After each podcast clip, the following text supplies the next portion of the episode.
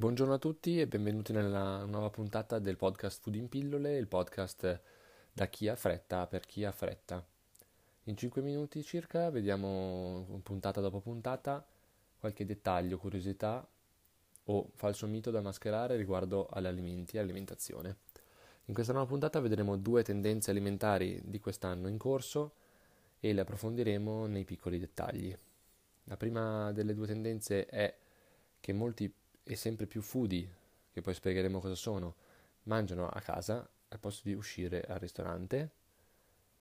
E la seconda tendenza alimentare sarà quella dei cibi senza o free from, ossia tutti quei prodotti che vediamo al supermercato o nella piccola e nella grande distribuzione che sono dici, con la dicitura priva di o oh, senza zuccheri aggiunti, senza grassi aggiunti, senza glutine aggiunto, senza olio di palma, senza lattosio.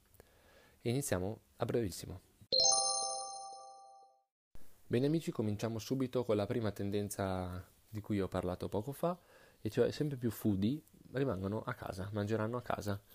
Innanzitutto chi sono i foodie? I foodie sono tutti quel gruppo di popolazione che si intende, crede di intendersi o che ha molto a che fare col mondo del food in generale, cioè del cibo. Non solo quindi food blogger, ma anche chi ha eh, proprio una passione per l'arte culinaria, e anche per chi si è cimentato in qualche corso di cucina più o meno mh, dedicato, insomma.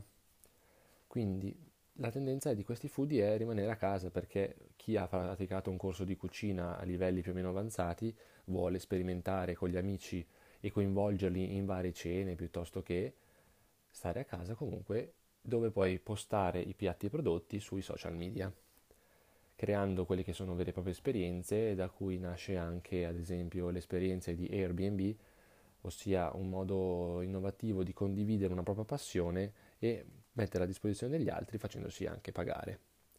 Una, una in forte crescita, e una cosa che avvalora questa definizione di foodie che mangeranno a casa appunto è la, l'esplosione di tutti i food delivery, di tutti i servizi di spedizione e consegna del cibo preparato da ristoranti presso i domicili.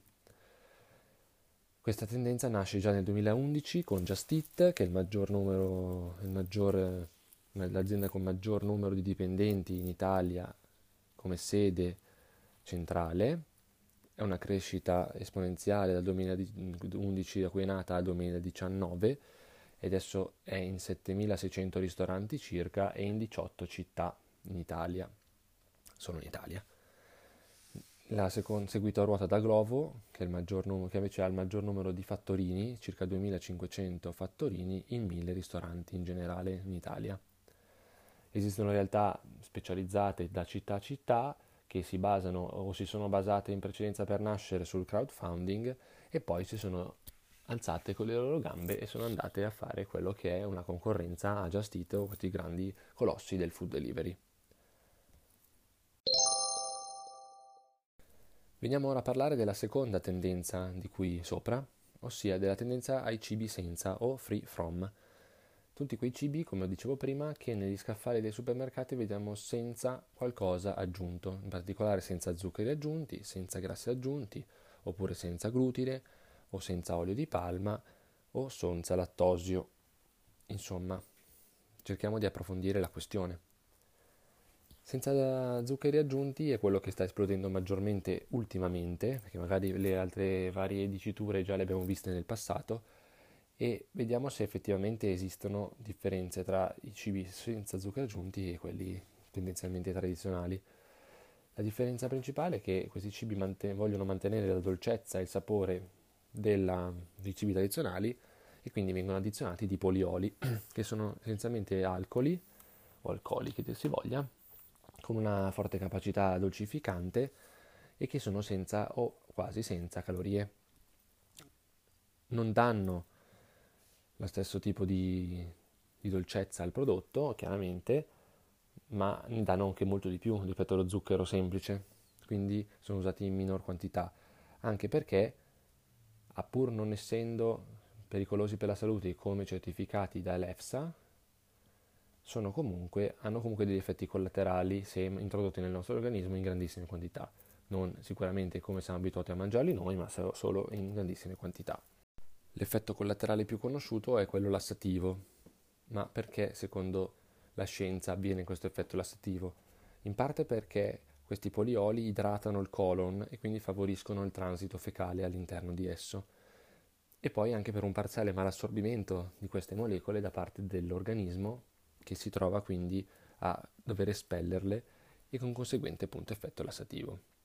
Nell'altro caso, di senza grassi aggiunti o i prodotti light, che sono in circolazione da più tempo di quelli senza zuccheri aggiunti, abbiamo visto che, controllando le etichette in questi giorni, abbiamo visto che le... sì, hanno meno grassi nella maggior parte dei casi, ma sempre nella maggior parte dei casi sono addizionati da più zuccheri, questo per rendere un sapore più gradevole e più rotondo del prodotto, per farlo assomigliare di più a quello che non è il prodotto light.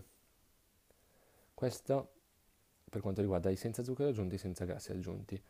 Negli altri casi, l'olio di palma l'avranno già, ne hanno già parlato tutte i miei colleghi e tutte le riviste, tutte le televisioni specializzate in tal senso, e anche meno specializzate. Per quanto riguarda il senza glutine e il senza lattosio, io dico sempre, e anche la scienza approva questa mia parola, insomma, che appunto i mh, prodotti privi di glutine o privi di lattosio o qualsiasi allergene contenuto in un alimento devono essere, secondo me e secondo la scienza, somministrati o comprati solo da persone che hanno veramente quella patologia, perché se uno comincia a comprare i prodotti senza glutine senza essere o intollerante o al glutine o celiaco, perde un po' di significato, e anche l'organismo, non essendo più abituato a introdurre quella molecola, si abituerà a questo deficit, e una volta introdotta quella molecola avrà più difficoltà nella digestione di essa. Quindi occhio alle mode e occhio agli ingredienti dei prodotti che acquistiamo. E niente, questo è tutto, spero che la puntata vi sia piaciuta. Siamo stati un po' più lunghi, un po' più prolissi rispetto alle altre puntate, ma gli argomenti erano veramente vasti. Ho scelto solo due tendenze alimentari, se poi la questione uh, verrà colta approfondiremo in altre, con altre tendenze alimentari per il duemiladiciannove e chissà per gli anni a venire.